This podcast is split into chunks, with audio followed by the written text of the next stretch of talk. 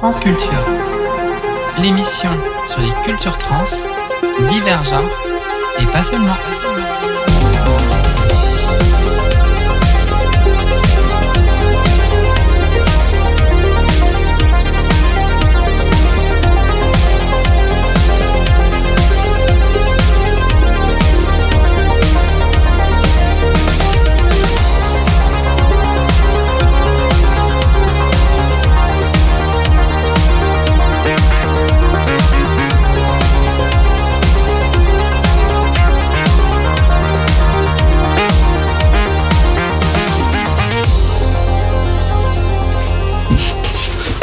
Bonjour à toutes et à tous et bienvenue dans l'émission Transculture, la deuxième émission du mois de février. Alors aujourd'hui nous avons le plaisir de recevoir Krishna. Euh, voilà, je me présente euh, Krishna Léonie. Euh, je vis en Bretagne et euh, je suis euh, aide à la personne et je suis également pour l'année 2023 euh, Miss Quinty France, euh, Quinty euh, Award Gabon 2023 et je vais représenter les couleurs de mon pays euh, à la finale qui aura lieu en novembre prochain en Espagne à Madrid. Et nous avons aussi le plaisir de recevoir Carla. Bonsoir tout le monde. Alors moi c'est euh, Carla, j'ai 27 ans. Je suis de Paris. Alors euh, je suis dans le mannequinat et euh, j'ai l'honneur de représenter ma région Île-de-France à Miss Élégance France pour l'année prochaine. Ouais, bravo, on a Bravo. deux Miss sur le plateau. hein. Et on a le plaisir de recevoir euh, toujours euh, Alexandre Bonsoir. et, euh, et Tara. Bonsoir à tous. Alors euh, le sommaire de l'émission, du coup on va commencer par la chronique de Tara. Totalement. J'ai choisi d'orienter euh, mon sujet d'aujourd'hui sur la prévention santé euh, des femmes transgenres. Dans cette exposition d'idées personnelles, j'ai décidé de porter ma présentation en première partie sur les risques liés à l'acte sexuel, dite de sodomie. Et puis en deuxième partie sur les effets indésirés face aux questions du traitement hormonal. Donc, euh, en première partie, hier nous fêtions la, la Saint-Valentin et on se dit sûrement que la moitié de la terre s'est mise à gémir. Et oui, c'est certainement vrai. Ce qui est sûr, c'est que de nombreux amoureux ont consommé le fruit de leur union, mais pas que. Il y a aussi des célibataires qui, pour ne pas se sentir seuls dans cette oppression commerciale et médiatique, se dit Et si je passais ma soirée avec une amie? Quand cette amie en question est une femme trans, les rapports sous la couette passent par des pénétrations anales que l'on nomme la sodomie. L'orifice anal est considéré comme un moyen permettant d'atteindre l'orgasme. Dans son anatomie physiologique, l'anus se contracte comme une bouche qu'on dit cul de poule. Pour dilater cette partie sensible, pas besoin de forcer avec un ou deux doigts dont les ongles sont mal coupés et blessent votre partenaire. Il suffit d'utiliser la tendresse. Dilater l'orifice permet de mieux préparer à accueillir le pénis de l'homme. C'est pourquoi les préliminaires sont importants. Messieurs, à vous d'imaginer le moyen de dilater de manière respectueuse votre partenaire. S'il s'agit d'un coup d'un soir, votre allié sera toujours le préservatif accompagné d'un lubrifiant. La partie anale est considérée comme étant l'endroit le plus favorable à des maladies sexuellement transmissibles et peut provoquer diverses maladies telles que les IST. C'est pourquoi ayez toujours une capote pour chaque rapport avec comme credo pas de préservatif, pas de sodomie. Pour mieux se protéger et protéger les autres, ayez le réflexe de l'avoir toujours avec vous. Ces moyens de protection sont disponibles chez AIDS Lyon et Keep Smiling ou bien encore au centre de santé sexuelle de Lyon, fraîchement ouvert au public.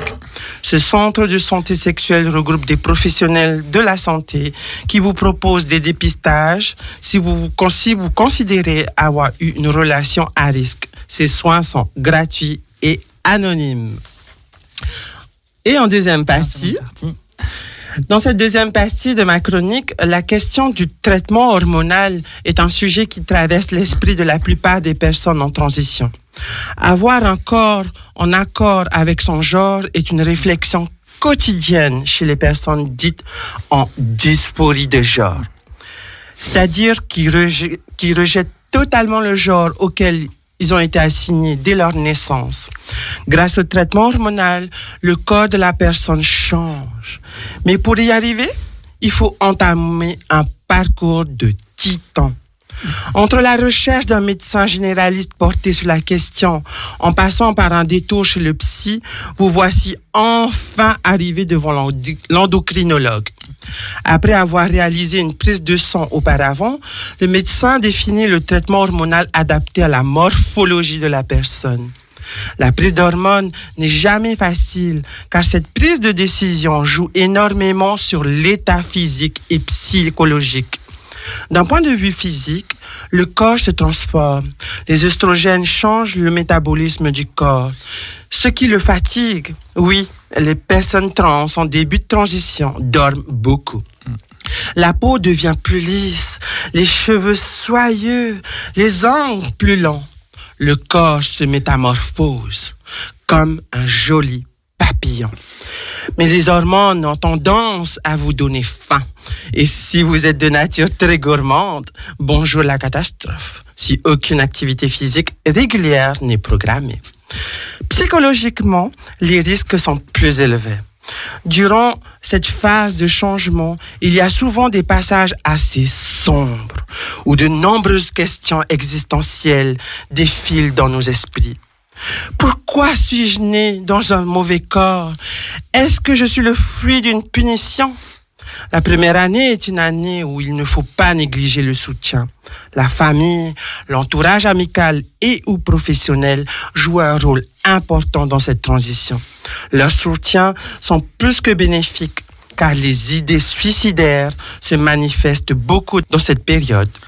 D'où la nécessité d'extérioriser ses angoisses, ses craintes et ses peurs à travers des groupes de parole appelés GED, organisés chaque mois par quelques associations LGBTI de Lyon et notamment par l'association Chrysalide de Lyon.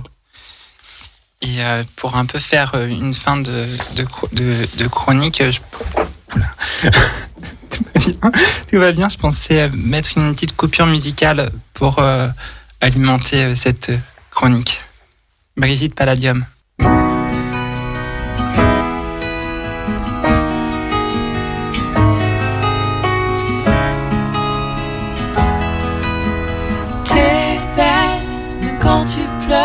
Le spleen élégant, le blues enchanteur, il donne peut-être aveugle et sourd pour être allé faire un tour. C'est pas la peine de faire semblant, je sais qu'on n'est pas des géants. Viens, on pleure, on pissera moins. Comme toujours, ça passera, ça va, ça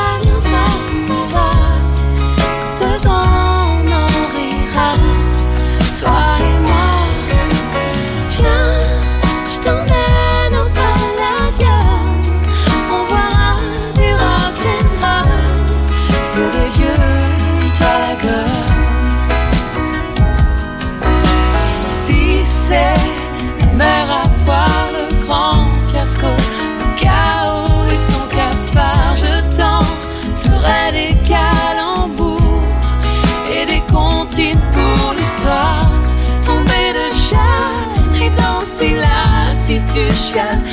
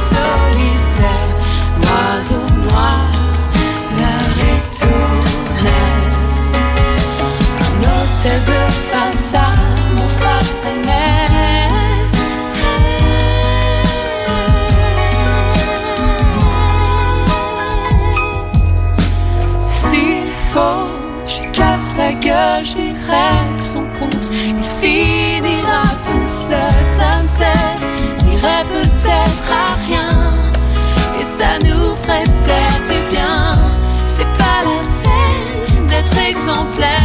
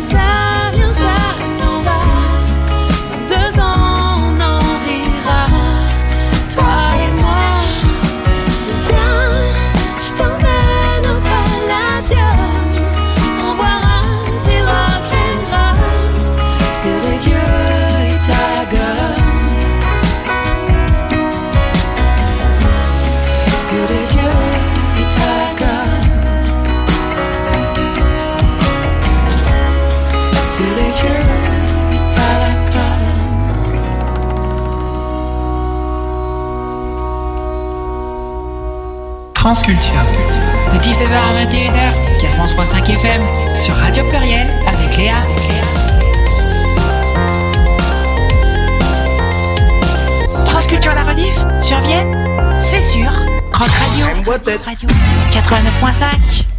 Chaque vendredi qui suit, l'émission live du mercredi. On est de retour pour euh, l'interview de Krishna. On la laisse s'installer tranquillement. Voilà, je suis prête. Alors, euh, bonjour Krishna. Bonjour. C'est un plaisir de te recevoir dans, dans l'émission Transculture. Comment, comment vas-tu? Euh, je vais bien et déjà je vous remercie de m'avoir euh, permis d'être là. Et c'est un plaisir pour moi d'être euh, au milieu de vous. On a eu l'occasion de, de, te, euh, de te rencontrer euh, lors, du, de, lors de la dernière élection de Miss France Oui. et de te connaître. Que deviens-tu depuis le mois d'octobre? Mais Qu'est-ce que je deviens? Eh ben, je, suis retournée dans ma ville. J'ai repris une vie normale jusqu'à ce que je sois élue euh, Miss euh, Quinty World Gabon 2023. Et euh, voilà. Bah, Félicitations en tout cas. Bravo. On tient à te féliciter. Merci. Et, euh, et que peux-tu nous dire euh, sur ton parcours de vie? Comment t'en es arrivé jusqu'à là? Euh, mon parcours de vie, euh, c'est un très long parcours. Déjà, je suis euh, d'origine gabonaise. Euh, je suis née dans une famille euh, très très croyante, catholique. Et dès, dès mon bas âge, ma différence avait déjà commencé à être euh, un point de, de, De discorde. de discorde avec, euh, avec le genre auquel on m'assignait. Mhm. Et ça a été euh, une période assez difficile. J'ai été euh, euh, diabolisée, traitée vraiment comme,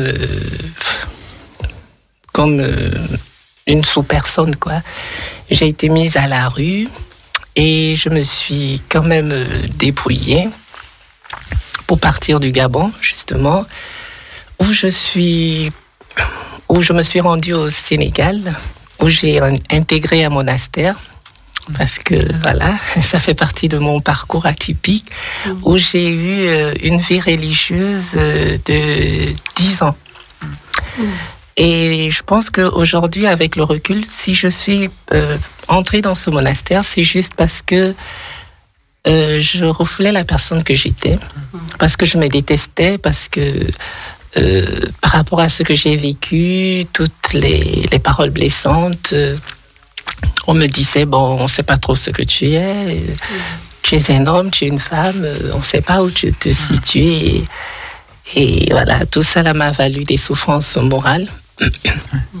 Et pour pouvoir euh, avoir l'estime des, membres de ma famille, comme on était dans une famille très catholique, croyante, euh, je me suis dit, bon, si je rentre dans ces monastères, bon, ça va le faire, quoi. Je veux réavoir le respect et tout ce... Parce qu'une personne qui est religieuse en Afrique, c'est presque c'est presque un dieu, quoi.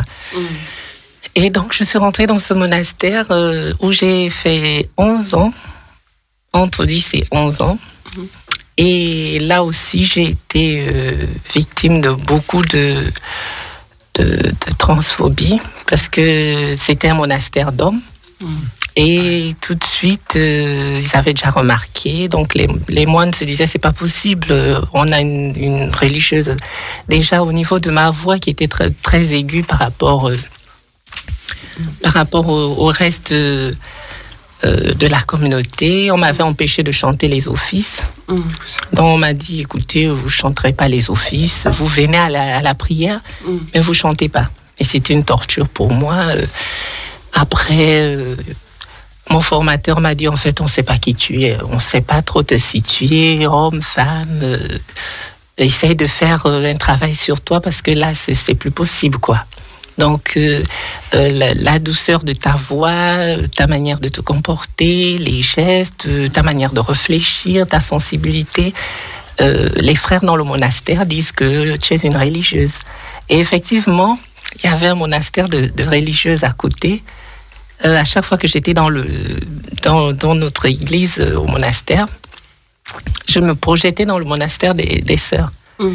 Donc pour moi, je vivais dans le monastère des sœurs mentalement. Mm. Et, euh, j'étais chez des, chez des moines. C'était vraiment une torture pour moi. Et j'ai dû sortir de là. Et je suis arrivée en France pour passer mes, mes auditions au conservatoire. Et ce qui a surpris déjà mes formateurs, c'est que j'arrive, ils me font faire des tests, et le formateur se dit euh, c'est pas possible, vous pouvez pas avoir cette voix là. Mm. J'ai dit bah si c'est ma voix. Euh. Il me dit c'est pas possible. Soit vous êtes castré, mm. soit euh, il y a quelque chose qui ne va pas dans votre dans, dans, votre anatomie. Il y a quelque chose qui qui, qui, qui qui fonctionne pas. parce que. Est-ce qu'à ce, moment-là, tu trouvais ta place? Non. Non, euh, c'est parce que je, refusais complètement de, mm. d'accepter cette femme, de voir cette femme, euh, euh, parce qu'on m'a, tellement traumatisée en me disant que je n'étais pas normale, que c'était pas bien d'être une personne androgyne. parce que même avant les hormones, on me disait madame. Hein, et, mm. et, quand on me dit madame, je rentre dans une colère. Je dis non, c'est monsieur et tout. Et c'était vraiment un, un, refus de, total de, la personne que j'étais. Et c'était une souffrance.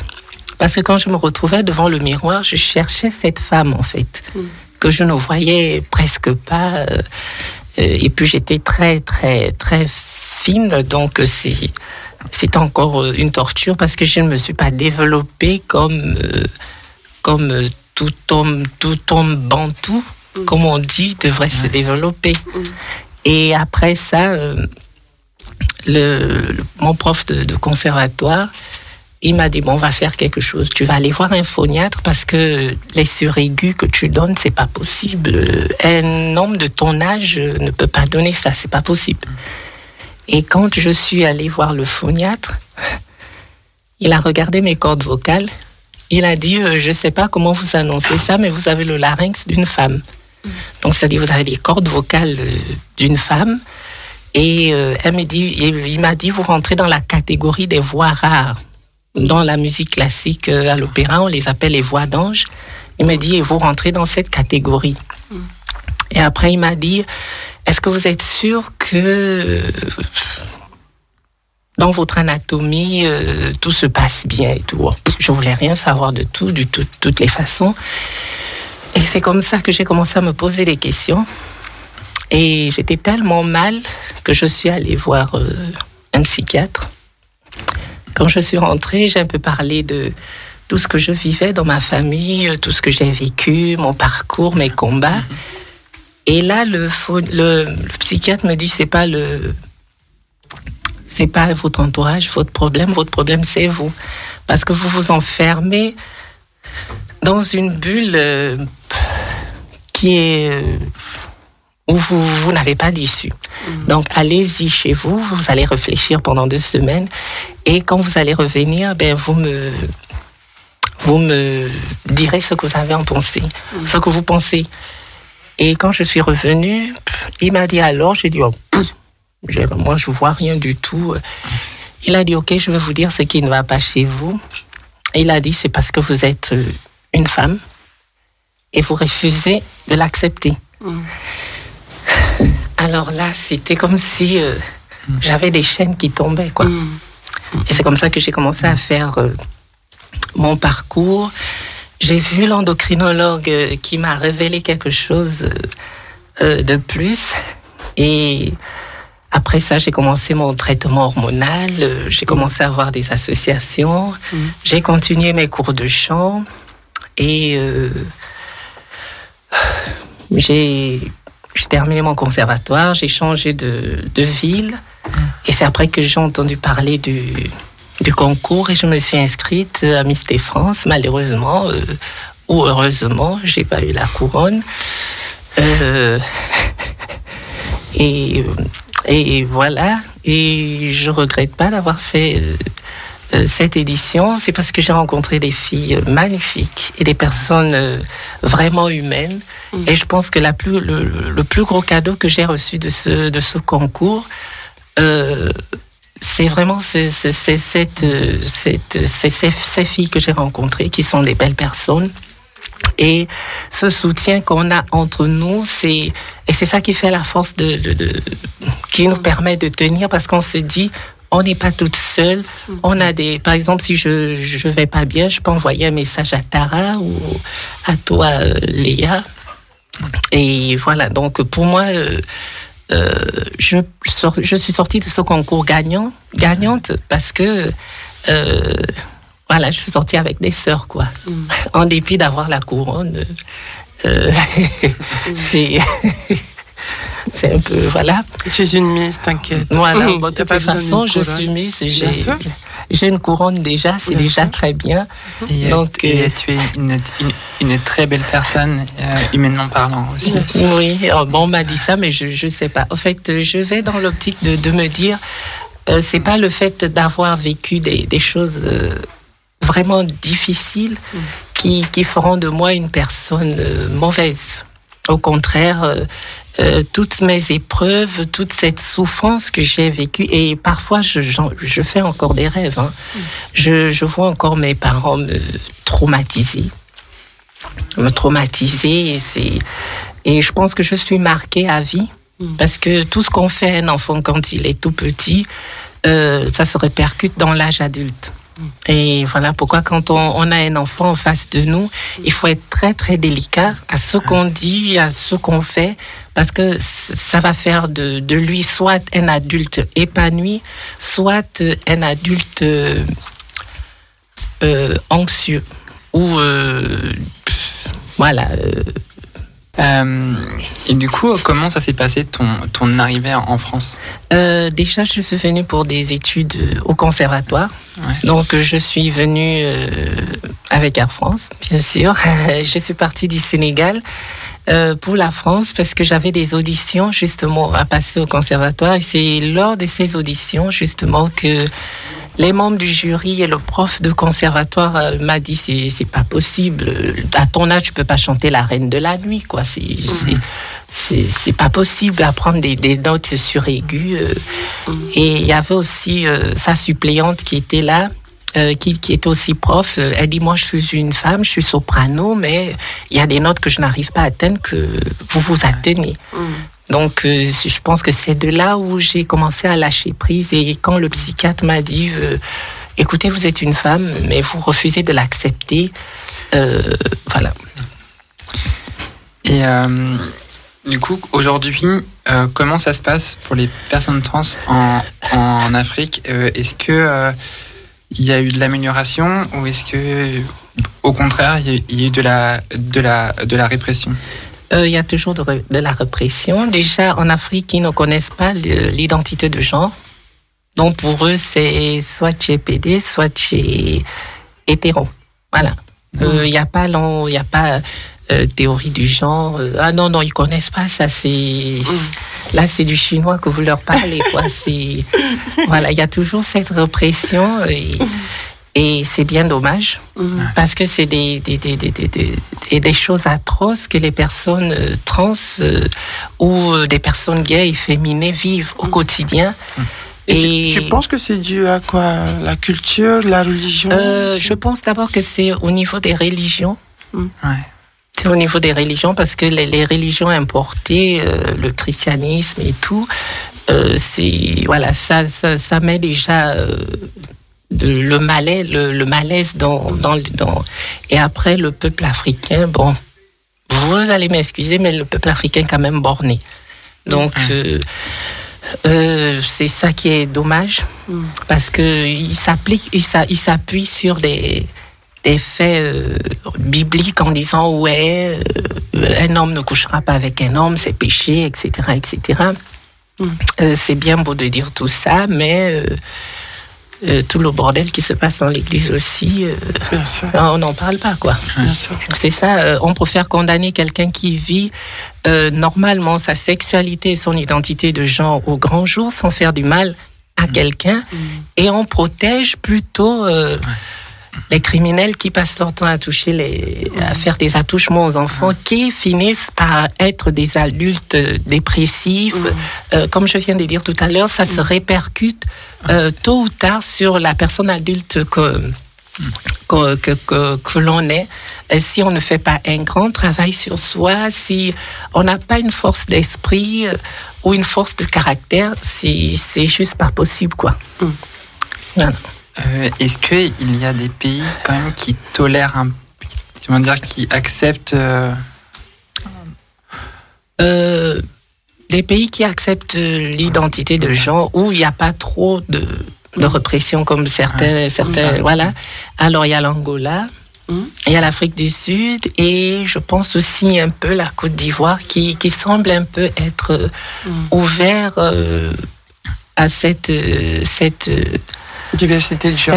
Cette, diversité. Et quand je parle de Côte d'Ivoire, j'ai une amie qui, qui est amie avec une femme trans euh, qui vit en Côte d'Ivoire, qui a un travail, euh, qui a son ami, euh, voilà. Donc je pense qu'à part ces pays, tous les autres pays africains, c'est juste pour faire bonne figure au niveau de l'opinion internationale, mm. parce qu'ils signent bien des accords et tout, mais dans la vie, c'est c'est la jungle, quoi. Il faut survivre. Hum. Voilà. Donc, euh, euh, d'autres sont parfois menacés d'assassinat. Euh, moi, j'ai été menacée d'assassinat aussi. J'ai été violentée. parfois, je suis à l'école avec les autres. Ils viennent, ils, ils disent, on ne sait pas trop ce que tu es. Donc, quatre garçons me prennent par, la, par la main et les pieds. Ils m'enlèvent le, le, le, le, short que j'ai pour, pour voir si je suis un garçon ou une fille, quoi. N'importe quoi. Et après, si je respecte, c'est des coups de poing, c'est des... Oh. Voilà, c'est des agressions, me traîne au sol par-ci, par-là. Et quand j'arrive à la maison, j'ai peut-être un doigt qui est cassé. Mm. Je suis obligée de, de, de cacher parce que mm. euh, déjà, je suis dans une famille où je suis complètement oppressée euh, par mes parents. Donc, euh, tout ce que je pouvais faire, euh, c'était mal vu. Euh, j'étais un petit diable. En fait, j'étais euh, l'enfant du diable, comme on disait. Voilà. Et c'est et ça, c'était vraiment. c'est et quand je vois la situation, quand on me parle de la situation des personnes LGBT en Afrique, je compatis parce que j'y ai vécu et je sais ce qu'ils vivent. Donc, c'est voilà le, le, je pense que c'est le moment d'en parler et de dire aussi que les personnes en Afrique vivent vraiment des, des choses atroces, mm. vraiment atroces. Et euh, donc, tu as une question. Euh, et, pour toi, qu'est-ce qui manquerait aujourd'hui euh, pour faire améliorer la, la visibilité des personnes LGBTQI sur, le continent? Sur le continent, bah, il y a beaucoup à faire. Hein. C'est c'est déjà le désancrage de, de, la, de la religion, quoi. C'est-à-dire,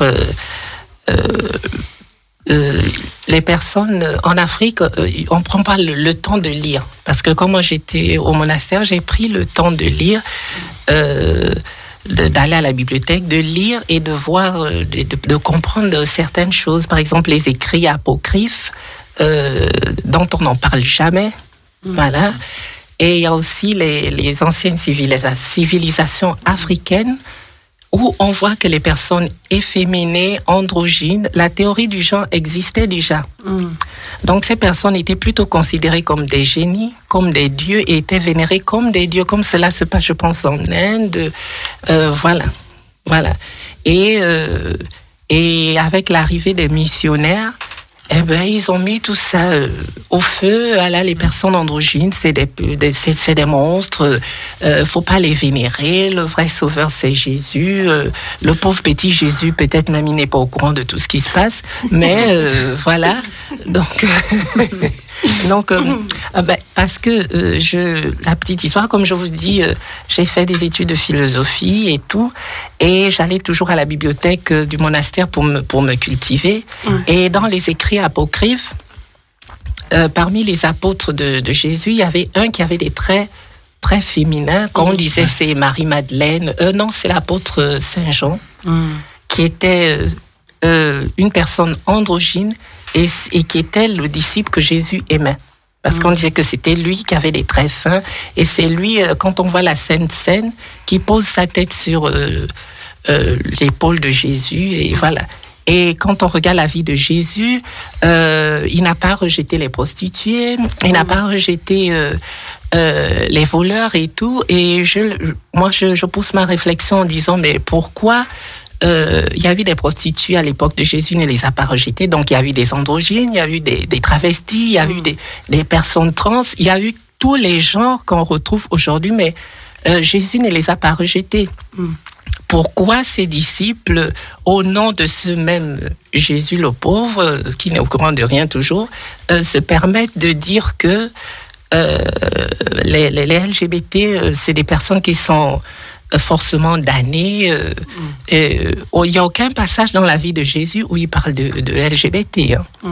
C'est juste ahurissant. Mm. Et je pense que le combat des églises aujourd'hui, qu'elles soient du réveil, catholique, tout ce que vous voulez, c'est de combattre les LGBT. Alors quand on dit par exemple que oui, euh, en tant qu'LGBT, vous irez en enfer, j'ai dit, euh, y a, sans doute on ira en enfer, mais vous allez nous précéder d'abord. voilà. Si, voilà, on va se retrouver, on va faire des barbecues. Il n'y a pas de souci, il y aura des beaux mecs, euh, on sera tranquille. C'est la teuf. Voilà, c'est la teuf.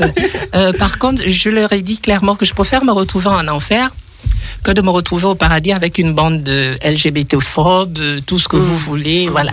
Au moins, euh, euh, durant notre vie terrestre, vous nous avez déjà traumatisés, vous n'allez pas nous traumatiser dans le paradis non plus, non Donc on part tous en enfer, on va faire la teuf et c'est mieux comme ça pour tout le monde. Voilà. Très bonne réflexion, très bonne réflexion. Voilà. Mm. Et euh, oui, aujourd'hui, quels sont tes projets? Quelles sont euh, tes différentes actualités? Alors, mes projets, déjà, c'est participer déjà à ce, à ce concours international, mais surtout, surtout, je veux être euh, euh, la porte-parole de cette communauté LGBT en Afrique.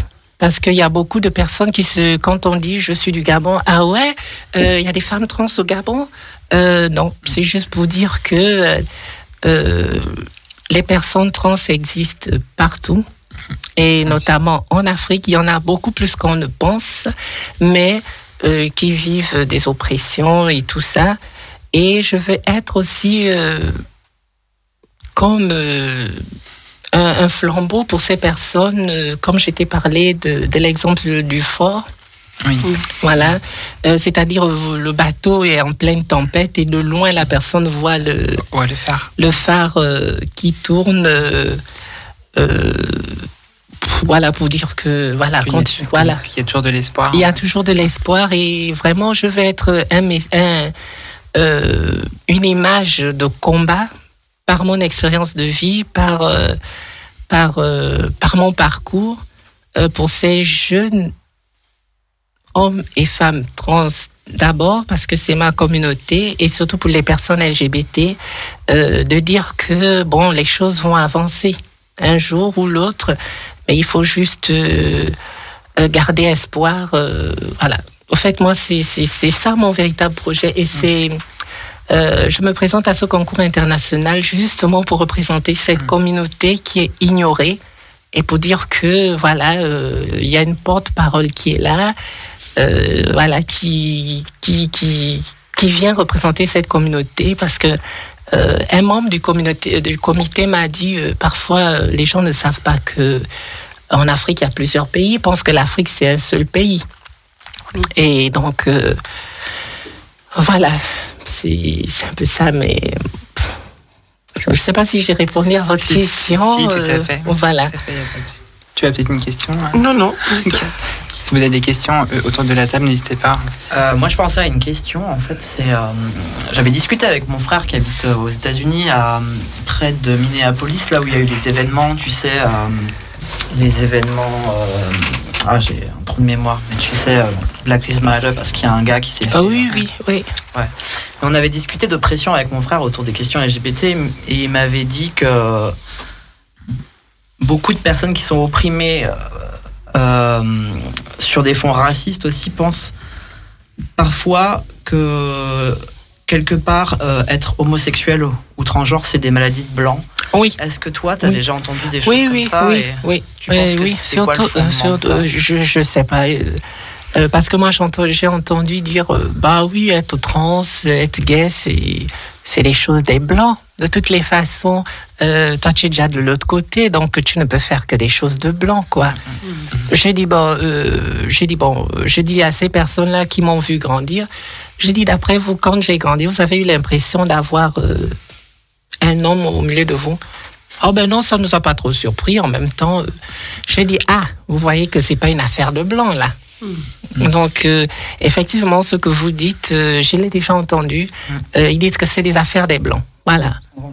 Bon, je trouve que ça rend encore plus difficile quelque part le parcours d'une personne qui est LGBT et hmm. qui est qui, est racisée. Oui, oui, Parce que du coup, elle va vivre non seulement des oppressions qui au sein de, au sein de, de personnes auprès de qui elle pourrait s'identifier, mhm. mais en plus elle va en, plus euh, avoir un retour de bâton sur des oppressions. Euh, voilà, c'est ça, raciste. Mm. Mm. Donc c'est c'est triste. Hein. Mm. Et c'est là que tu vois, pour moi, ça signe quand même que le fait que euh, quelque part il y ait toujours ces, des inversions d'oppression, c'est-à-dire que tu parlais tout à l'heure de, de l'Église qui est censée quelque part, enfin normalement le, discours d'une église, c'est de dire que Dieu est amour. Euh, euh, mais du coup, ça, c'est finalement dans les actes, c'est l'inverse. Voilà, c'est complètement. C'est l'inverse. Et puis, euh, tu parlais de problématiques de sexualité au sein des églises, de viol mhm. quelque part, de, de, viol auprès des enfants, etc. Et je trouve que quelque part, le fait de montrer toujours du doigt vers l'extérieur, enfin. c'est comme si on voulait faire une diversion sur ses propres problématiques, mhm. effectivement, et je trouve que euh, il y a une nécessité de revenir à soi et de se questionner soi d'abord avant d'aller regarder ce que fait l'autre. Bah oui, et je pense que l'Église, euh, comme, comme tu, vous venez de le dire, euh, ah d'accord, très bien. comme tu viens de le dire, par exemple, on, on, on, dit par exemple que Dieu est amour, l'amour du prochain, accepter les autres comme ils sont, etc. Euh, moi, je suis arrivée un 24 décembre dans une église. Une dame a refusé de me laisser m'asseoir à côté d'elle parce que j'étais noire.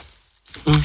Un 24 décembre, moi. Mm-hmm. Et euh, je suis restée debout. Une autre dame blanche est arrivée et elle a cédé la place. Mm. Bon, j'ai dit, bon, je vais rester jusqu'à la fin. Euh, faut aller jusqu'au bout, quoi. Mm. Et elle s'est levée toute pieuse, aller communier, c'est gentil, c'est bien, c'est bien. Mais c'est ça qui m'a un peu choquée. J'ai dit, on parle de l'amour du prochain, on parle de d'accepter le tel qu'il est, Et là, euh, en tant que chrétien, on a des comportements euh, qui vont à l'anti, qui vont à, à, à, l'encontre de, de ceux qui prônent. Et même quand ils disent euh, Dieu est amour, bonté, vérité, miséricorde, mais attention, il a quand même une fournaise là où il va balancer la LGBT. Mm. Je dis, moi, je ne crois pas à ce Dieu. Je ne crois pas du tout à ce Dieu. Mm. Parce que c'est comme un père qui a des enfants, même si euh, euh, son enfant est je ne sais pas quoi, il préfère le foutre à la porte plutôt que de le jeter dans, dans, une fournaise. Parce qu'on ne peut pas être euh, amour, bonté et en même temps jeter les gens dans une fournaise. Il y a contradiction. Attention si vous faites... En fait, on nous, on nous prêche un Dieu qui est téméraire. Mm. Voilà. tu dis pas bonjour, c'est l'enfer tu vas pas là-bas, c'est l'enfer. Tu vas, j'ai dit ok, comme c'est l'enfer, et eh bien moi j'y vais de ce côté-là, c'est mieux. Mm. Voilà. Et je pense que ces, ces gens-là, en fait, ne représentent pas euh, tout simplement les bah valeurs qu'ils Non, non, non. Et, et si vous, pour faire simple, allez-y lire le Nouveau Testament, vous comprendrez. Mm, mm. Voilà, la vie de Jésus résume tout. Voilà. Ça résume tout. Et vous verrez que dans cette vie de Jésus-là, il y a contradiction avec ce qui se passe dans l'Église, tout simplement. On n'a pas besoin de, faire de la théologie, de la philosophie. C'est juste euh, euh, de la lecture, euh, de la compréhension aussi. Parce que moi, je pense qu'il y a des gens qui lisent la Bible sans la comprendre. Hein. Mm-hmm. Ils lisent les versets qui les arrangent mm. et ceux qui ne les arrangent pas, bon, allez à la poubelle, quoi. Donc, quand il s'agit des LGBT là, allez en France, les gars. Mm. Et quand il s'agit de, régler leur vie, ah non, on n'est plus là.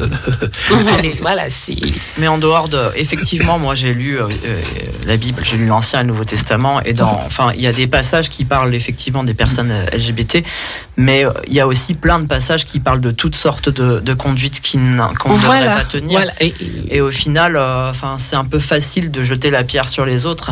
Ah non, mais je, viens de le dire tout, tout, de suite. Ils lisent et appliquent les versets qui les arrangent. c'est ça. Donc, quand il s'agit de la, de la LGBT, hop, hmm. on, on, met le paquet, les gars. Allez, on y va. Allez, hop, hop, hop, hop. Mais quand il s'agit de euh, tout le monde se voile la face. Euh, non, j'ai rien vu. voilà. Entre-temps, euh, c'est d'où ma réponse où je dis souvent aux gens, euh, écoutez, vous irez en enfer. Je dis, bon oui, tu m'auras précédé d'abord. Rendez-vous en enfer, quoi. Voilà, c'est ça. Tout simplement. Parce que si vraiment c'est ce Dieu euh, téméraire qu'on nous prêche, personne n'ira au paradis. C'est pas possible, quoi. C'est juste pas possible. Anne, tu voulais rajouter quelque chose oui, j'avais une question euh, par rapport, peut-être que tu as déjà répondu au début de ton intervention, c'est euh, au niveau de ton entourage. Mhm. Euh, j'ai l'impression que tu as réussi à faire abstraction d'avoir un entourage, parce mhm. que il me semble pas que tu aies eu de support. Je non, non. je me suis, je me suis, comme je dis, je me suis faite toute seule, mais euh, sans oublier que dans ce, dans ce chemin où que j'ai parcouru toute seule, j'ai eu des âmes bienveillantes, des personnes qui, euh, qui n'étaient pas de ma famille, des personnes euh, qui, qui n'avaient aucun lien avec moi, qui m'ont encadré, qui m'ont traité comme comme une personne humaine. Et je pense que si je suis là aujourd'hui, si j'ai fait tout ce parcours, c'est grâce à ces personnes-là. Et certaines personnes qui continuent à, à, me soutenir parce que voilà et c'est justement ce que je veux je veux aussi faire valoir en disant que tout le monde euh, n'est pas méchant il y a encore des belles personnes, il y a encore des belles âmes. Il suffit juste de tomber sur des personnes bien intentionnées parce que on a des personnes qui sont tellement mal intentionnées. Ok, je t'aide, mais tu couches quand même avec moi. Donc euh, voilà, parce que moi j'ai vu ça, j'ai eu ça quand je venais faire mon conservatoire euh, à Paris, parce que j'ai commencé dans le sud et il fallait venir faire mon troisième cycle à Paris. Je cherchais des logements je tombe sur un monsieur qui avait l'air très gentil, il me dit ok, je vais te loger à titre euh, gratuit, il n'y a pas de souci, tu pourras faire tes. Je d'abord trouvé ça louche. Ensuite, il me dit euh, bon, de temps en temps, euh, tu peux me rendre un petit service. on, se, on se rend des services, quoi. tu couches avec moi. je pense que le verre d'eau que je, je, lui ai balancé en pleine figure était la réponse à sa proposition. Et et après, euh, voilà. Et après, euh, j'ai rencontré d'autres personnes bienveillantes avec qui j'ai toujours des bons contacts et, c'est des personnes qui comptent vraiment pour, dans ma vie. Et voilà. Donc, euh, il faut y croire. C'est tout ce que je peux dire. Euh, voilà. Il faut, il faut y croire. Il faut, il faut se battre. C'est voilà. Euh, de toutes les façons, comme on dit, le ciel nous envoie toujours des personnes sur nos passages et des personnes bien intentionnées. Voilà. Mais malheureusement, certains sont obligés de passer par la prostitution et contracter aussi des maladies. C'est bien dommage, mais parfois on n'est pas obligé de le faire. Il faut juste euh, voilà, croire, euh, croire que la vie, euh, voilà, c'est comme ça. En tout cas, tu es un bel exemple de. Je ne sais pas si le mot est approprié pour qu'on parle de résilience. Ouais. Mais est-ce que tu parles justement de la vie est une chance? Et tu nous as dit tout à l'heure sur ton anecdote euh, lorsque tu allais voir le phoniatre mhm. euh, qui t'a fait comme une, comme une révélation d'épiphanie en te disant que tu étais, tu étais en résistance. Voilà. En ton identité. Euh, c'est pas le phoniatre, c'est le psychiatre. Pardon, le psychiatre. Voilà. Et je pense qu'à travers, à travers ça, la, la, la, vie, comme, comme on dit, la vie m'a donné une nouvelle chance. Euh, Jean, pour me dire, écoute, tu as eu une enfance complètement pourrie. Euh, ma belle, arrête un peu de, faire semblant, quoi. Voilà, je t'offre une nouvelle opportunité euh, d'être heureuse, de d'être toi-même, et vas-y, fonce. Et aujourd'hui, si on me dit quel est mon plus grand regret, je dirais que le plus grand regret que j'ai, c'est peut-être de n'avoir pas commencé ma transition très tôt, et je n'aurais pas pu déjà la commencer plus tôt, vu le contexte dans lequel j'ai grandi. Et je pense que si je l'aurais faite plus tôt, je n'aurais pas eu la maturité que j'ai aujourd'hui. Parce que c'est bien beau de dire on s'est forgé toute seule, mais il faut être lucide, quoi.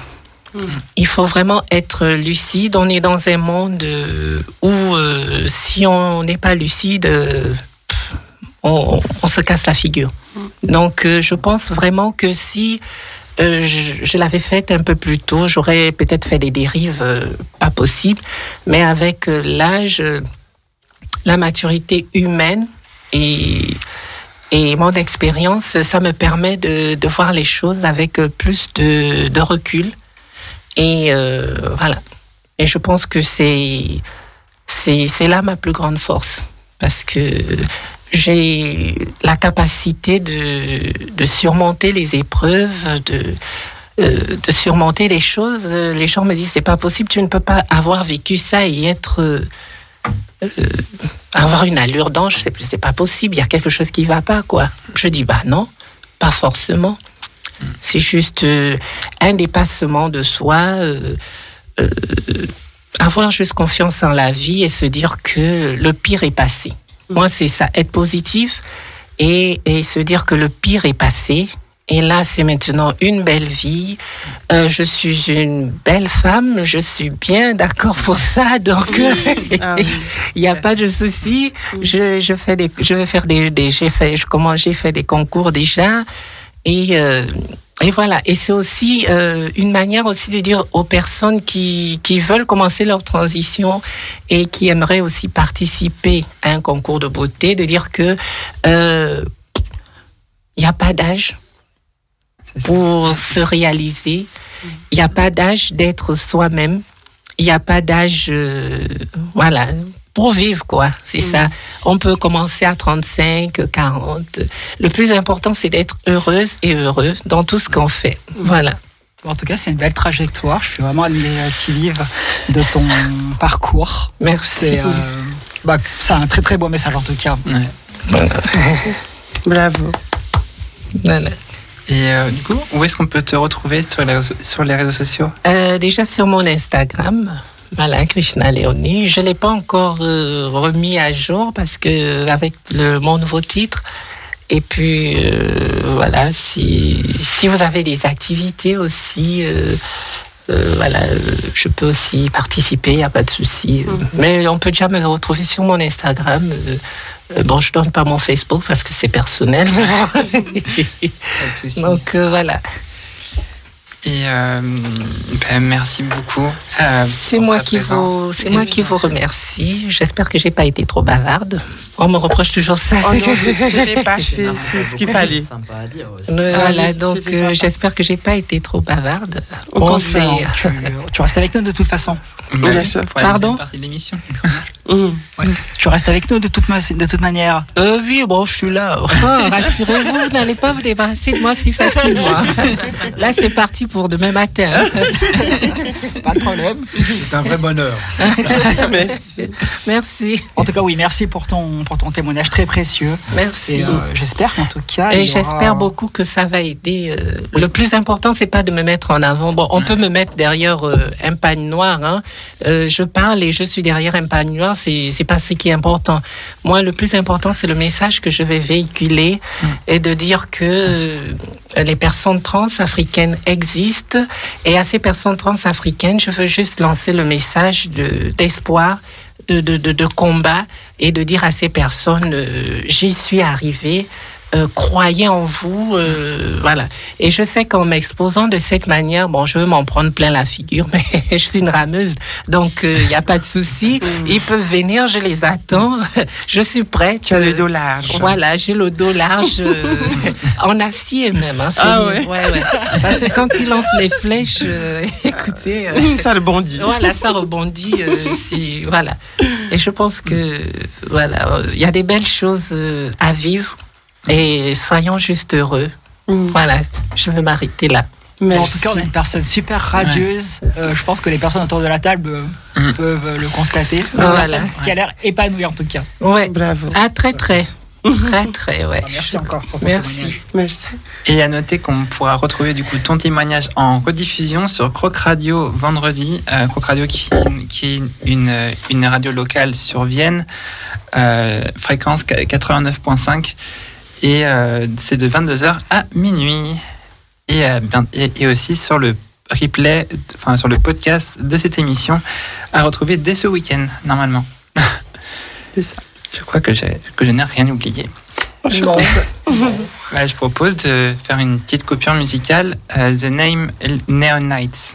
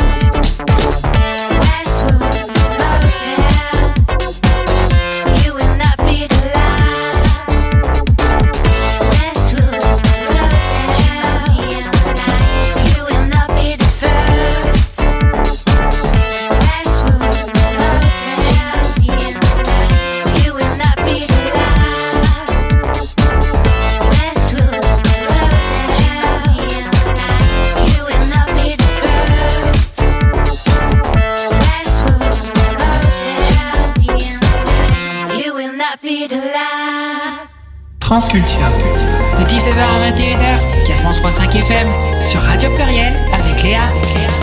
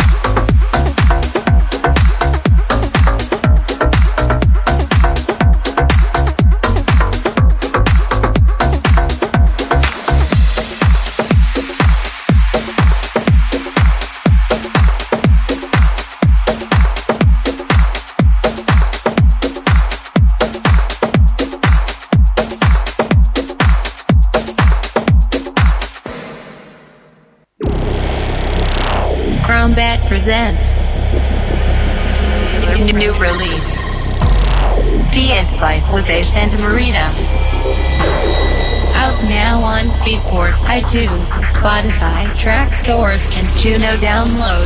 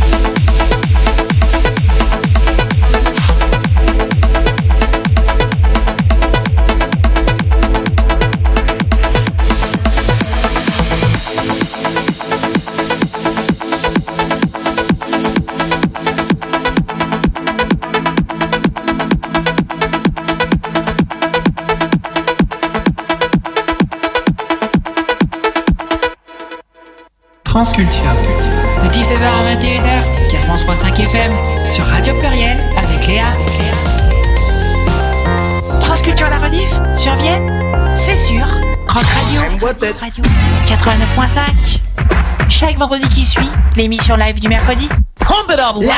Ok, donc on, on est de retour pour la seconde partie de, de l'émission Transculture. Et n'oubliez pas de nous d'écouter la rediffusion sur Rock Radio le vendredi de 22h à, à minuit. Euh, coup, 89.5. C'est ça, c'est Coq Radio qu'on remercie énormément. Il y a noté aussi que vous pouvez nous retrouver euh, l'émission sur euh, Instagram, euh, at trans avec un E underscore, enfin tiré du bas, culture. Donc n'hésitez pas à, à vous abonner à la page. Et on a aussi le Discord de l'émission et un chat live que Anne a mis en place aussi. C'est faux. N'hésitez pas à poser les questions sur le Discord. Et aussi, vous pouvez appeler le studio de la radio au 04 78 21 05 95. Je répète, 04 78 21 05 95. Et à présent, enchaînons à l'interview de Carla. Bonsoir Carla. Bonsoir, Carla. Bonsoir Carla. Bonsoir tout le monde. Comment allez-vous? Ça va bien? Et toi? Très bien, merci. Du coup, c'est un plaisir de, de t'accueillir ici dans le studio de, de Transculture, de l'émission. Euh, du coup, que deviens-tu depuis la, la, la dernière fois qu'on qu'on s'est vu, donc c'est-à-dire au concours euh, Miss France? Alors, je suis euh, toujours euh, dans mes projets, je suis dans le mannequinat. Ben, je euh, suis toujours sur les réseaux sociaux aussi euh, en tant qu'influenceuse, où j'essaye de faire évoluer les mentalités euh, sur la question transgenre. Et justement, tu me parlais à l'instant de, de TikTok. Euh, Oui, euh, TikTok, euh, malheureusement, euh, je comprends pas trop parce que chaque beaucoup de personnes transgenres se font bannir sur TikTok pour euh, des prétextes euh, débiles. Enfin, ils disent nudité ou ils disent harcèlement, mais le seul problème en fait, c'est que les gens signalent parce que la transidentité dérange sur les réseaux sociaux et TikTok leur donne raison. pour nos auditeuristes qui, qui t'écoutent et, et qui ne te connaissent pas, du coup, qui est Carla? Qui es-tu? Alors, bah, je suis euh, Carla Gauthier. J'ai grandi, j'ai grandi à Paris. J'habite à Paris. J'ai 27 ans et je suis une personne transgenre. Que peux-tu nous dire concernant euh, tes différentes actualités ou projets en cours? Alors, mes différentes actualités, euh, j'ai décidé de reprendre les concours de Miss euh, malgré les désaccords qu'il y a eu avec euh, le Misty France, qui est pas un concours, euh, enfin, j'en parlerai vaguement, mais c'est pas un concours pour moi qui représente les femmes trans à l'heure d'aujourd'hui. En sûr. tout cas, c'est un concours malsain, je le dis. Mais j'ai décidé de reprendre les concours de Miss, cette fois-ci pas dans la catégorie transgenre, mais j'ai été élue euh, du coup euh, Miss Élégance euh, Île-de-France ce week-end, qui est un concours euh, de femmes euh, bio à la base, mais ils ont ouvert euh, le concours aux femmes transgenres, donc du coup je suis la première femme transgenre à avoir eu ce titre et à, rep- à- à représenter euh, l'Île-de-France pour euh, l'élé- Miss Élégance France 2024. Je pense qu'on peut aussi te, te féliciter. Ah oui, bravo. franchement. Bravo. Merci. Et c'est quoi la suite après, euh, du coup, de cette élection? C'est un concours après, du coup, qui va être régionalisé ça? Alors, euh, il est déjà euh, régionalisé vu que Ouais. là, je suis à Miss Élégance Île-de-France. La suite, ça sera de représenter ma région, mais aussi ma communauté que je suis fier au niveau de la France. Et où est-ce qu'on peut te retrouver sur, la, sur les réseaux sociaux? Alors, vous pouvez me retrouver sur Instagram, Carla avec un K, K-A-R-L-A, Gauthier, G-A-U-T-I-E-R, 75. Et du coup, tu voulais aussi parler de la transphobie, la transphobie, la transphobie banalisée, la transphobie intériorisée. Euh, je pense que c'est un débat et tout qu'on va, qu'on va poursuivre avec euh, Christina qui voulait aussi parler du harcèlement. Ah, il y a Anne qui a une question. Anne? Oui, bonsoir, Anne, Bonsoir. stagiaire. Euh, Carla, j'avais. Alors, moi, je te connaissais pas du tout. D'accord. Du coup, euh, j'ai bien vu ta bio euh, en live sur la radio.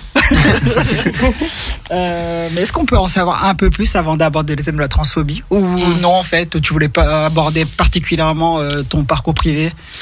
Alors mon parcours privé, enfin, il a été très simple parce que j'ai été accepté par ma famille. On va dire que c'est une transition que toutes les trans aimeraient avoir parce que ma famille m'a accepté. J'ai pu commencer ma transition très tôt, à l'âge de 16 ans.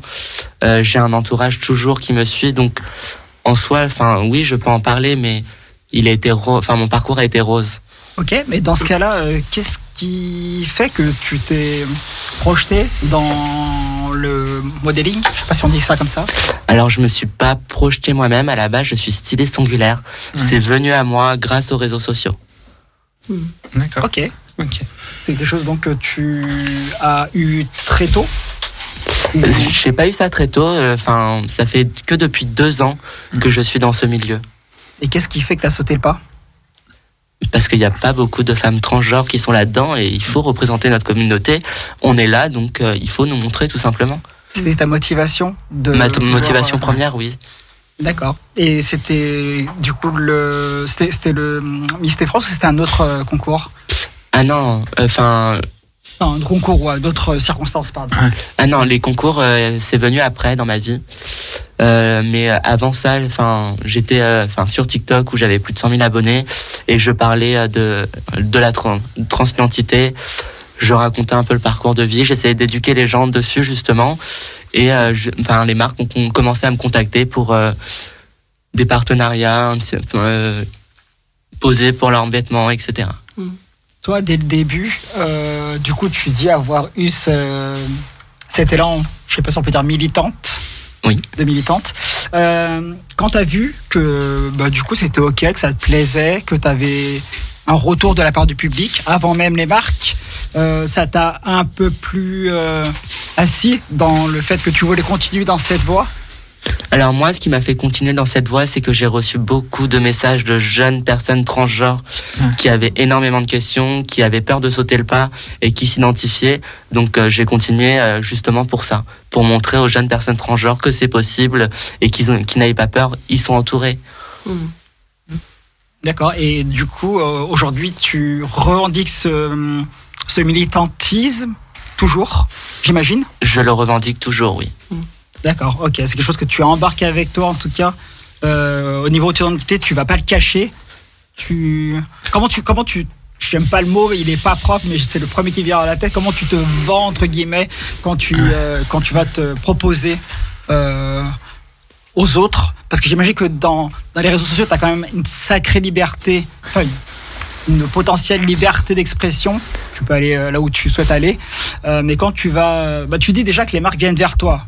Donc euh, c'est que déjà il y, a, une réceptivité de la part de ces marques parce qu'elles voient peut-être un segment, un public nouveau qu'elles peuvent toucher. Euh, toi, quand tu perçois ça, euh, est-ce que tu sens investi d'une mission ou tu dis avant tout c'est moi et j'engrange dans mon, dans mon sillage ben, d'autres personnes qui peuvent euh, justement voir que c'est possible? Alors non, je le fais surtout pour montrer aux jeunes que c'est possible, qu'on existe et qu'en fait la peur doit changer de camp. C'est pas à nous de nous cacher, c'est aux gens d'être éduqués et de nous respecter. Moi, j'ai des questions. Du coup, euh, sur Paris, tu es très connu et je suppose sur toute la France parce que je vois qu'il y a énormément de personnes qui te suivent. Et euh, du coup, sur Paris, euh, est-ce qu'il y a une grande communauté euh, LGBT au, auquel tu appartiens?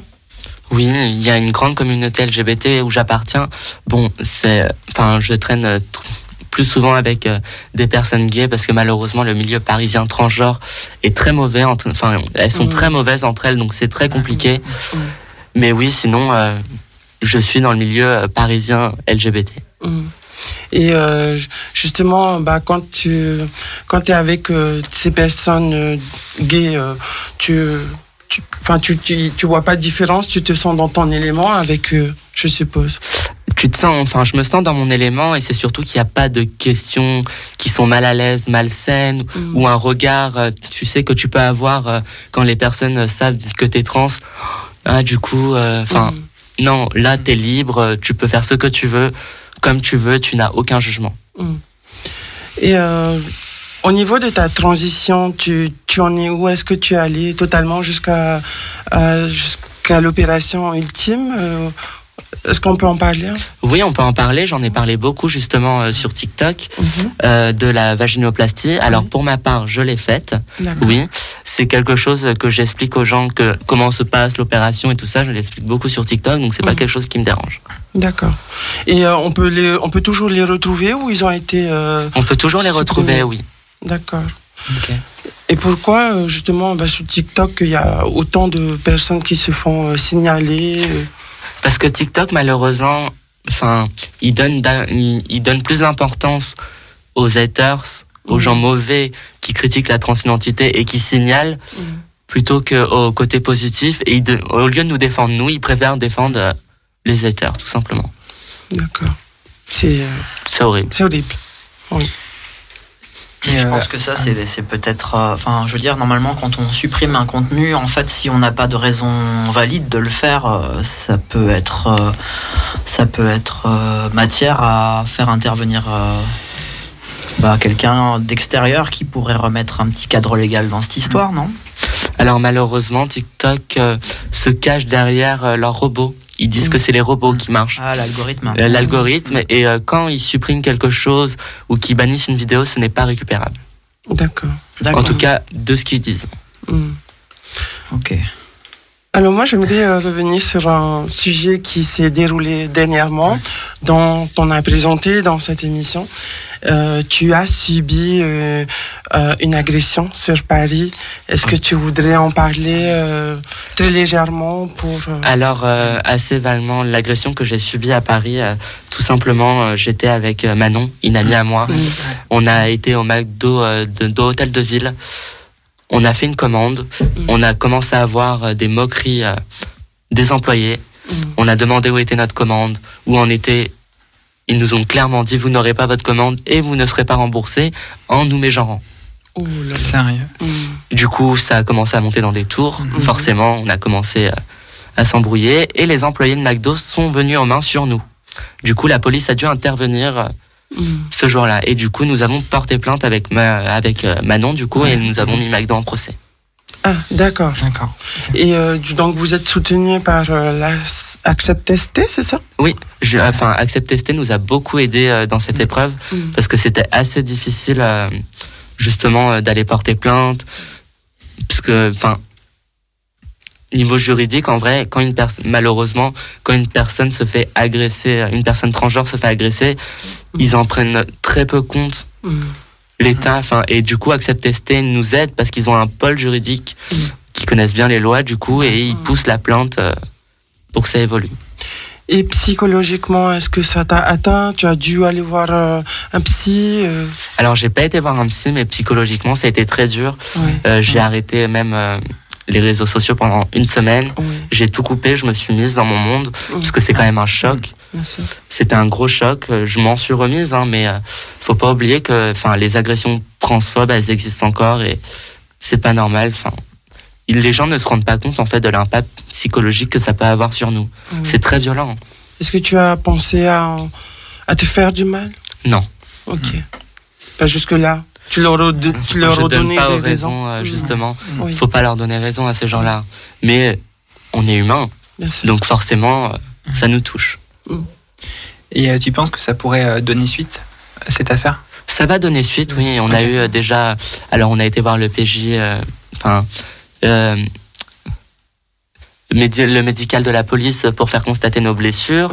On a eu des jours d'ITT et tout ça. Donc euh, là, on est en attente. On va avoir une confrontation normalement avec les employés de McDo qui va se passer. Donc oui, il va avoir des suites et des répercussions. D'accord. Et est-ce que euh, bah, ce jour-là, la, la, police, pour toi, a joué son rôle? La police n'a pas joué son rôle ce jour-là, vu qu'ils nous ont, enfin, les, ils ont enlevé les employés. Moi, je m'en rappelle, euh, j'étais, j'étais à terre. Hmm. Ils m'ont poussé pour me récupérer. Quand j'ai demandé à porter plainte, ils m'ont dit vous le ferez demain. Non, sérieux. Ah ouais. Ils n'ont rien fait. Hmm. Alors qu'ils ont constaté, euh, enfin, c'était un flagrant délit. Bien sûr. Hmm. donc, euh, donc la police ne vous a pas aidé? La police ne nous a pas aidé. Plus l'inverse, finalement. Ils, nous ont aidés, si, parce que s'ils n'étaient pas intervenus, je sais pas jusqu'à où ça aurait été, vu qu'on était déjà à terre. Donc, ils nous ont aidés en quelque sorte. Mais bon, je pense que le fait qu'ils ont vu que c'était des personnes transgenres, ils se sont dit, bon, agression de plus, on n'a pas envie de se faire chier avec ça, du coup, euh, voilà quoi. Ils pensaient pas, je pense, qu'on allait porter plainte. Il y a Anne qui voulait rebondir. Oui, par rapport au, déposer plainte. Qu'est-ce qui fait qu'on qu'on surmonte ça. En fait, tu dis avoir coupé complètement des réseaux sociaux, peut-être du reste du monde pendant une semaine. Qu'est-ce qui fait que tu as pu rebondir? C'est le fait que tu as pu contacter une association pour euh, donner suite à cette affaire? Ou il y a autre chose qui a déclenché le fait que tu avais besoin d'aller euh, de nouveau euh, de l'avant? Alors j'ai été de l'avant tout simplement parce que j'ai ma famille qui m'a aidé, j'ai bon mon entourage, mes amis et tout ça. Mais oui, ça a été, enfin, c'est très dur. J'ai j'ai mis cinq jours avant d'aller porter plainte. Mmh. J'ai j'ai pas osé aller porter plainte tout de suite. Mmh. C'est justement l'association Accept Tester qui m'a dit il faut porter plainte, il faut pas laisser ça. Mmh. Mais euh, oui, sinon, euh, j'aurais, je pense pas que j'aurais rebondi sans l'association. Oui. Mmh. D'ailleurs, on, embrasse bien fort nos amis d'Accept Tester, euh, Giovanna, entre autres, qui fait un, travail incroyable, ainsi que Mimi aussi. Oui. Et bah, justement, c'est une bonne transition pour la. Désolé.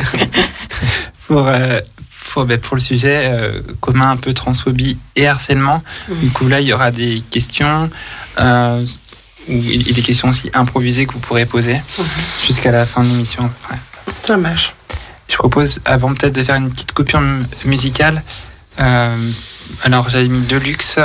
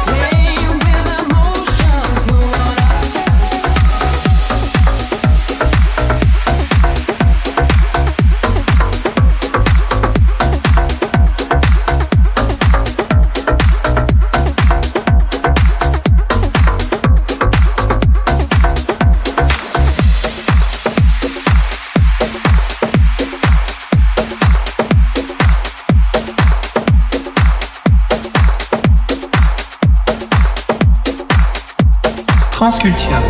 De 19h à 21h, 4.5 FM, sur Radio Pluriel, avec Léa. Transculture la rediff, sur Vienne, c'est sûr. Rock Radio, Radio 89.5. Ben, on reprend du coup sur euh, le, sur euh, le débat euh, transphobie et harcèlement avec euh, des questions improvisées. D'après vous, aujourd'hui, la transphobie, elle est de plus en plus présente euh, en France ou de moins en moins présente Pour moi, elle est de plus en plus présente. Parce que les gens se permettent, en fait, les gens se permettent euh, de plus en plus de choses euh, via les réseaux sociaux. Donc forcément, il y a la transphobie banalisée. Il y a aussi la enfin, le pire, c'est la transphobie banalisée, je trouve, parce que quand il y a des personnes, je sais pas, t'es en soirée, t'es au resto, qui te croisent et qui voient, qui ils savent direct que t'es une personne trans, les questions qu'ils te posent sont malsaines. Tout à fait. Mm.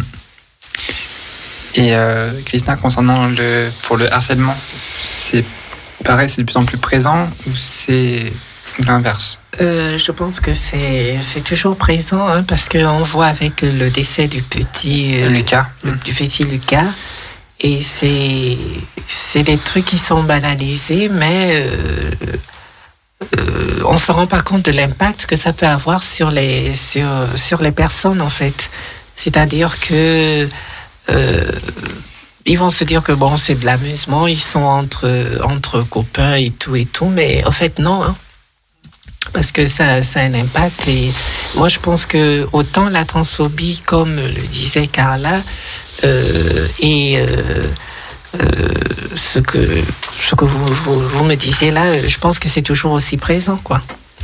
Alors, la- le harcèlement et la transphobie, euh, c'est présent, mais euh, parfois, euh, on fait semblant de ne pas voir. Voilà, Ouais, en disant que, ça. Mm. bon, vous savez, il y a des choses qui avancent, euh, ça avance, mais à pas de tortue, quoi. Il faut dire la vérité, tout simplement. Euh, ouais, moi je pense que euh, la génération qui. En fait, je pense que c'est. La transphobie, c'est euh, c'est une tranche générationnelle, sans vouloir faire de mauvais jeux de mots. Et je pense que les, les premières personnes euh, qui étaient transgenres il y a des années en arrière étaient un peu euh, une curiosité Ouais. ou sujet à moquerie et à mépris, pas mal aussi. Et maintenant qu'on qu'on connaît de mieux en mieux le sujet, de plus en plus de, de gens peuvent se reconnaître comme étant transgenres via les réseaux sociaux, via les médias. Et je pense que du coup, euh, est perçu par euh, ceux qui ne le sont pas euh, le sentiment d'être dans face à une mode, Voilà. face à une, une espèce d'infection, Mhm. face à, à des choses de cet ordre-là.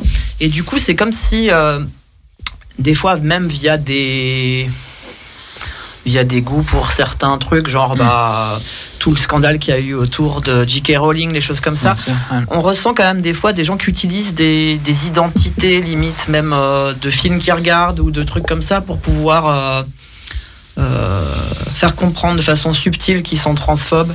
Enfin, il y a.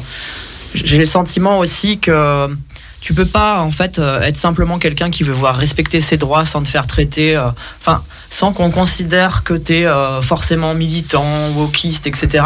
Mm. Euh, enfin, alors qu'en fait, bah, tu es peut-être juste euh, humaniste, quoi, des fois. Oui. Et pour ma part, euh, je pense que la transphobie, comme l'homophobie, euh, a toujours existé. Jusqu'à présent, elle existe toujours. Euh, ce qui fait certainement la différence, c'est peut-être euh, que euh, après tout- toutes ces années de combat que euh, le milieu LGBT a pu euh, mener jusqu'à présent, nous a permis d'avoir une protection au niveau de la loi et euh, de- d'avoir une meilleure prise en charge des associations euh, qui sont subventionnées et euh, qui se créent. Donc euh, il y a clairement en fait un, un mouvement de protection pour toutes les personnes victimes d'homophobie et de transphobie. Mais bien sûr que ça existe toujours, sauf que maintenant ils savent qu'il y a des lois qui sont qui ont été prises pour nous protéger, donc ça les calme ça les calme en fait dans leur dans bah, dans toute cette agressivité parce que je pense que si on n'avait pas mis ces ces règles, eh ben ils se seront permis de nous tuer encore et encore parce que nous sommes différents. Donc c'est important de de voir la chose, mais bien sûr que ça existe toujours. Malheureusement, je trouve que le milieu juridique euh, est très, euh, comme tu as pu le souligner tout à l'heure, en fait, très, euh, très peu efficace parce que souvent les gens qui vont porter plainte se retrouvent confrontés à des refus de prise de plainte. Mm. Ou moi, ça m'est déjà arrivé de vouloir porter plainte avec un témoin qui était venu avec moi à la police d'une situation de violence qui avait été faite jusqu'à jusqu'à mes patients en fait dans, dans un ancien établissement dans lequel j'ai exercé. Et quand je suis arrivé à la police pour porter plainte avec une collègue qui s'était déplacée avec moi, euh, les policiers ont nettement refusé ma plainte en me renvoyant vers des syndicats et je mm. savais même pas à l'époque en fait ce que c'était un syndicat. J'étais jeune quoi. Et euh, on est très démunis parce que même s'il y a des choses qui se sont mises en place, à l'école, on t'enseigne pas comment tu dois te défendre, où aller, qui saisir. Et euh, c'est là où c'est très difficile quand tu es confronté déjà à la souffrance d'être agressé, d'avoir les ressources nécessaires, de, de savoir qui aller chercher, où aller pour te protéger et pour faire valoir tes droits de ne simplement être une personne digne et euh, tranquille, quoi. Et aussi, sans compter avec euh, tous les groupes radicaux féministes euh, que sont les TERF et, les SWERF. Ouais. Ah, euh, parce que c'est juste. Toute cette, tout, tout, tout, tout ce qu'elles sortent, c'est soi-disant féministe, c'est juste une aberration, quoi. voilà. ils parlent d'avoir un utérus, d'avoir ses règles. Euh, etc. Euh, il y a des femmes qui naissent euh, sans utérus. Et il y a des femmes qui subissent aussi l'ablation de, de l'utérus en cas de cancer et tout. Est-ce qu'elles en demeurent moins femmes mm. que, que voilà. Moi, je pense que à ce niveau-là, de savoir qui est moins femme, qui est plus femme. la question ne se pose pas. On est toutes des femmes et moi je pense que ce, ce qui serait mieux pour, pour, pour l'épanouissement du, du, genre féminin, c'est une unité, en fait. Bien sûr. Parce que euh, je n'ai rien contre les hommes, mais plus on se casse la figure entre nous, mieux c'est pour eux. Mm. Donc, euh, je pense qu'au niveau de, des mouvements féministes, je pense qu'il faut déjà qu'il y ait euh, cette unité si on veut vraiment s'en sortir. Mais on n'en est pas là, quoi. Alors, Anne, tu voulais rebondir? Oui, simplement pour. Euh, alors, tout le monde autour de la table, j'imagine, sait ce que veut dire les termes TERF et SWERF. Est-ce qu'on pourrait rappeler ce que veut dire ces, veulent dire ces acronymes et euh, en quoi ça consiste? D'être une personne TERF ou SWERF Alors, une personne TERF, c'est. Euh, les féministes radicales qui, excluent les personnes trans et les femmes trans particulièrement. et SWERF, c'est les personnes radicales féministes qui, comment dire, qui, euh, sont contre les travails du sexe. Euh, et du coup, concernant le harcèlement moral, qu'est-ce qu'on peut faire pour que cela cesse euh, moi, je pense que, comme on dit, euh, on, a pas, on en a pas assez d'éduquer les gens. C'est de, c'est juste de faire comprendre aux gens euh, l'impact que le harcèlement a sur certaines personnes. Mm. Comme je, je l'ai dit tout à l'heure, on n'a pas tous la même capacité. Mm. Euh, de, la force d'esprit. On n'a pas la même capacité de faire abstraction de certains, certaines choses euh, qui peuvent être dites euh, euh par rapport à, à, ce qu'on est, à qui on est. voilà. Et donc, je pense que déjà, il y a déjà cette, ce mouvement qu'il faut mettre en place, c'est-à-dire sensibiliser. On n'a que ça à faire pour le moment il faut sensibiliser, euh, déjà sensibiliser ceux qui veulent se faire sensibiliser. Mmh, Parce que, excusez-moi, on a des ânes qui refusent complètement, qui mmh. pensent avoir... Euh, euh, la vérité. non, c'est carrément la Bible absolue, quoi. Mmh. C'est, ils savent tout. voilà, c'est carré. voilà. Donc, déjà commencer par ceux qui veulent bien se faire euh, instruire mm. et peut-être à travers ces personnes-là qui pourront peut-être aussi aller un peu plus loin en disant aux gens qu'écoutez, moi j'ai suivi un enseignement qui parlait justement de ça, ça, ça, ça, ça, et c'est comme ça que ça se passe. Mm. Donc, rien qu'en prenant l'exemple de du traitement hormonal, mm. les gens ne savent pas que le, changement n'est pas juste euh, physique, comme, euh, comme le disait la chronique de, de, Tara tout à l'heure.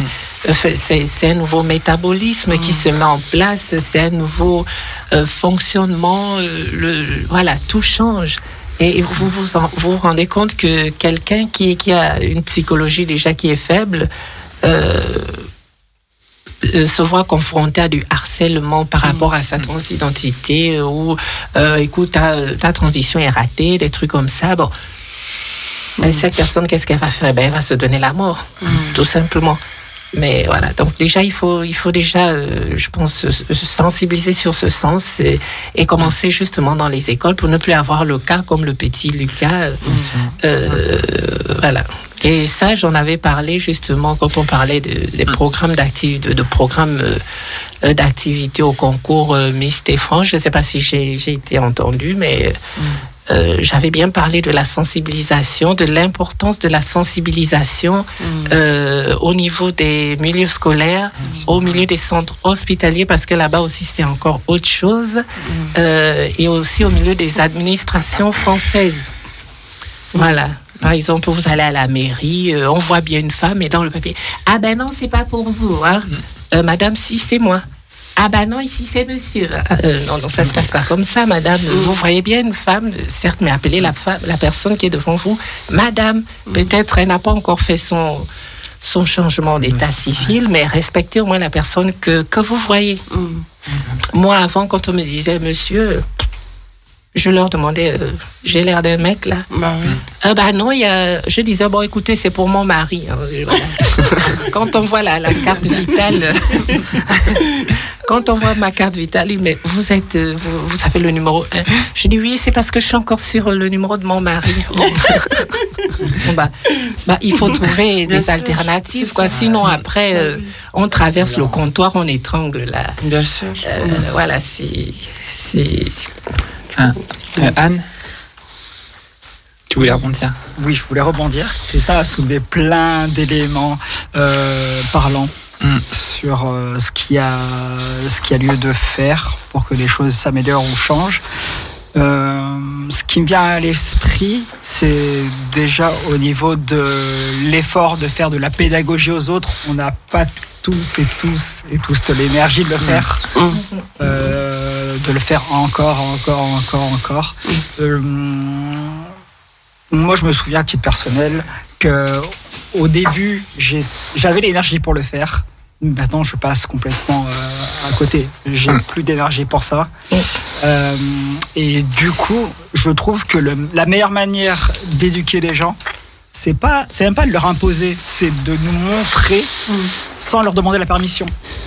Quand je vois ce que toi tu fais Léa, ce que toi tu fais Tara, ce que toi tu fais Carla, ce que toi tu fais Krishna, ça demande pas une autorisation de n'importe qui. Vous avez décidé de faire, vous faites. Et je pense que c'est la meilleure manière d'éduquer les gens, même si bien évidemment ça va euh, attirer des gens qui vont dire oui c'est une mode, oui euh, c'est une maladie, euh, oui ça va pousser les jeunes à avoir une réflexion. La vérité c'est qu'en fait ils se rendent compte qu'on existe. Mm. Et juste ça, euh, je pense que c'est un début de réflexion, même s'il se pose de manière très très véhémente sur euh, nos existences. Je pense que mm. c'est la meilleure réponse. La première des réponses à faire, c'est juste faire ce qu'on a envie de faire. Mm. Et même les personnes qui, dans la communauté, euh, des fois, nous, nous, taillent de beaux costards, aussi. c'est pour moi, la visibilité de certaines personnes, ça peut être euh, ça peut être des modèles, ça peut être nous qui avons la chance de faire la radio, mm. ça peut être euh, dans la musique, etc., etc., sur euh, des médias comme les Netflix, pour ne pas le citer. plus on sera présent, plus on va, j'aime pas ce terme, normaliser les choses. on fait, en fait, on fait quoi? Banaliser. Oui, voilà, c'est exactement ça. On, on, ne fait pas de la, on fait pas du lobby trans On fait ce qu'on veut. On fait du modeling, on fait de, la musique, on fait de la profession artistique. On peut faire des métiers autres hein, qui sont pas du tout artistiques. On peut faire médecin, on peut faire, mhm. on peut être carriériste, ce que vous voulez, n'importe quoi en tout cas. trans, c'est pas c'est pas une compétence professionnelle ou bah, artistique en tout pour, Pour certains, ça l'est parce que euh, ils ont encore cette mentalité de penser que une personne trans est forcément prostituée, une personne trans est forcément quelqu'un qui euh, qui a bac moins 15. Euh, or non, non. Par exemple, moi, j'ai dit aux gens, écoutez, je suis une personne trans, j'ai quand même euh, des études philosophiques, patrologiques et les études morales sur mon dans mon dans ma cabessa. Donc voilà, donc je ne suis pas une idiote, euh, je suis consciente de tout ce que je dis, de tout ce que je fais, et je pense avoir euh, la maturité de, de, de, de faire des, le discernement. Euh, voilà, et je le fais en tant que personne trans. Donc, euh, ça veut dire que les personnes trans aussi, c'est les intellectuels, c'est les personnes intelligentes. Aussi. voilà. Et, et, moi, je pense qu'il faut que la, la communauté, euh, la société le comprenne. Mais ils sont toujours à nous ramener euh, euh, à l'acte sexuel. Voilà. C'est vrai, on est très très sexualisé. Voilà, c'est ça. Carla, tu voulais réagir? Oui, je voulais. Carla, tu. Non. Autant pour moi, je t'ai vu t'approcher des micros. moi, je pense que n'importe quel que, quel que soit le métier qu'on fait, de toute façon, le simple fait de s'intégrer en société est quelque part un acte militant passif en fait mm. euh, et demande un courage que, qui n'est pas nécessaire à, n'importe quelle autre personne parce que enfin on est confronté à, un système qui même si tu travailles dans n'importe quel milieu ben va, le fait d'être transgenre ça génère plein de problèmes mm. d'adaptation de, des institutions pour euh, pour euh, envers nous en fait, hein, ne serait-ce que euh, de nous donner des fiches de paye avec nos, nos identités sans attendre qu'on ait fait euh, une, une, démarche au tribunal. Je pense que ça va passer, enfin l'évolution va passer par le fait que euh, les démarches en lien avec le changement d'identité en fait se fassent plus facilement, plus rapidement. Euh, l'évolution, ça va passer par euh, mettre en place plus de lois pour nous protéger, mettre en place plus d'institutions pour réagir rapidement mhm. et efficacement. Ça va passer par le fait de sensibiliser à l'école, de sensibiliser les, dans l'éducation des enfants. Et moi, je pense qu'au-delà de, du clivage entre féministes et hommes, je pense vraiment qu'en fait, l'homme, au contraire, les hommes, mm euh, cisgenres ou transgenres doivent s'investir dans, euh, dans le fait de, de lutter contre quelque chose faut pas oublier que l'oppression, en fait, il y a des oppressions dans le fait d'être un homme parce qu'on attend des hommes qui soient forts, qui n'expriment pas leurs émotions. Et je trouve pas anodin, dans ma pratique, je travaille en psychiatrie, de voir que les hommes, en fait, souffrent de beaucoup de troubles d'anxiété qui ont jamais été libérés. Il y a plein d'hommes qui ont vécu des violences sexuelles aussi ou des mhm. oppressions qui n'ont jamais euh, libérées et se retrouvent avec il euh, faut savoir que les hommes, quand ils se suicident, ils réussissent leur suicide beaucoup plus que les femmes ne le réussissent en fait, parce que leurs suicides sont toujours plus violents aussi. Avec des, enfin, alors c'est un sujet difficile à aborder, mais oui, c'est une. Oui.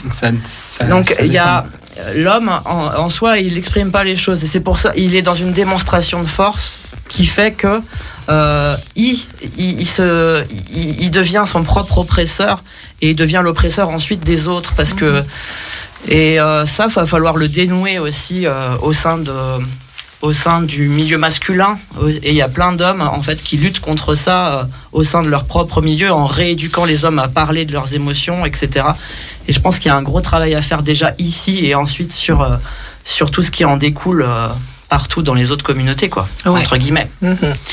moi je vais la rebondir à ce que disait Anne en fait moi je pense que le plus important c'est aussi de, de transmettre aux, aux, prochaines générations ce. Pour, et, personnellement, c'était important pour moi de, faire des choses, d'être dans l'association, d'être active. Euh, soit à Nantes, à Lyon, ou participer euh, à des événements ou, être présente euh, ici, que je pense que c'est important de transmettre pour les prochaines générations, pour, aussi, pour, que les personnes trans qui, qui vont arriver dans les prochaines, dans les prochaines années, je vais y arriver, c'est la fatigue, désolé. et euh, bah, pour que ce soit plus facile pour, euh, pour eux, tu vois. Mm. Donc, euh, Et n'oublions pas aussi qu'il y a la manif pour tous, hein, qui sont là pour dire que bon, il faut protéger les enfants contre euh, le mouvement trans. Et c'est c'est pas du tout euh, demain la veille. Hein. Parce qu'ils y vont aussi avec leurs arguments qui sont, excusez-moi du terme un peu con, mais ils y vont quand même. Hein. Euh, il faut, quitte à être con, il faut être con jusqu'au bout, quoi. C'est ce qu'ils se disent. Donc, euh, pas euh, voilà, c'est. tu voulais rebondir, Tara? Bah, dire tout simplement que voilà le, le harcèlement il, continue encore et encore et, et c'est grâce à nos parcours à notre exemplarité et qu'on peut faire avancer les choses mm-hmm. de manière euh, bienveillante dans euh, voilà dans la paix et, un peu comme Gandhi hein, faire un peu euh, mm-hmm. voilà de de la prévention non violente donc voilà, et je pense que c'est sur ça qu'on va terminer. On va terminer, mais avant, moi, je voulais rebondir sur les, sur les réseaux sociaux pour Carla. Du coup, où est-ce qu'on peut te retrouver? Alors, on peut me retrouver sur Instagram. Mon Instagram, c'est Carla Gauthier75, K-A-R-L-A, G-A-U-T-I-E-R, 75. Sur d'autres réseaux sociaux Sur TikTok aussi. Alors, tous mes réseaux sociaux, euh, TikTok, Instagram, Snapchat, sont euh, le même pseudo. Et bien sûr, l'interview de Carla, vous pourrez aussi la retrouver sur Croc Radio en rediffusion de 22h à minuit, 89.5 pour la fréquence, et, euh, et en podcast euh, sur Pluriel Gay dès ce week-end. Voilà. Voilà, ben on, termine par euh, remercier euh, ben, tous nos invités, dont euh, Alex qui va nous présenter vite fait son. En fait, je voulais dire aussi que en termes de ressources, vous pouvez vous adresser à un défenseur des droits. N'hésitez pas à contacter des associations si vous êtes en souffrance.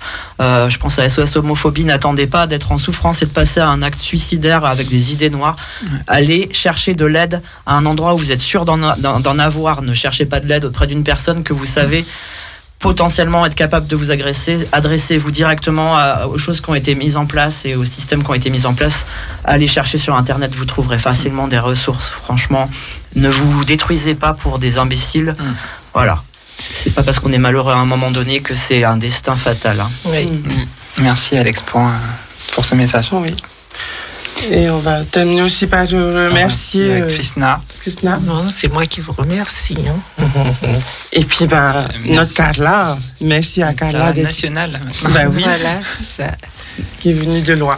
Donc, euh, retrouvez-nous du coup dans un mois pour une nouvelle émission Transculture. ce sera le 15 mars, juste après le festival Écran Mixte que vous pouvez retrouver du 1er au 9 mars. Mhm. Et, Encore un gros programme. Exactement.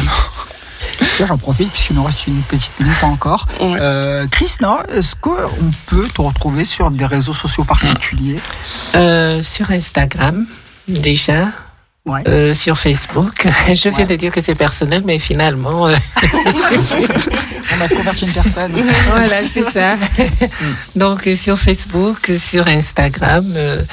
Et ton pseudo? Voilà, c'est Krishna Léonie.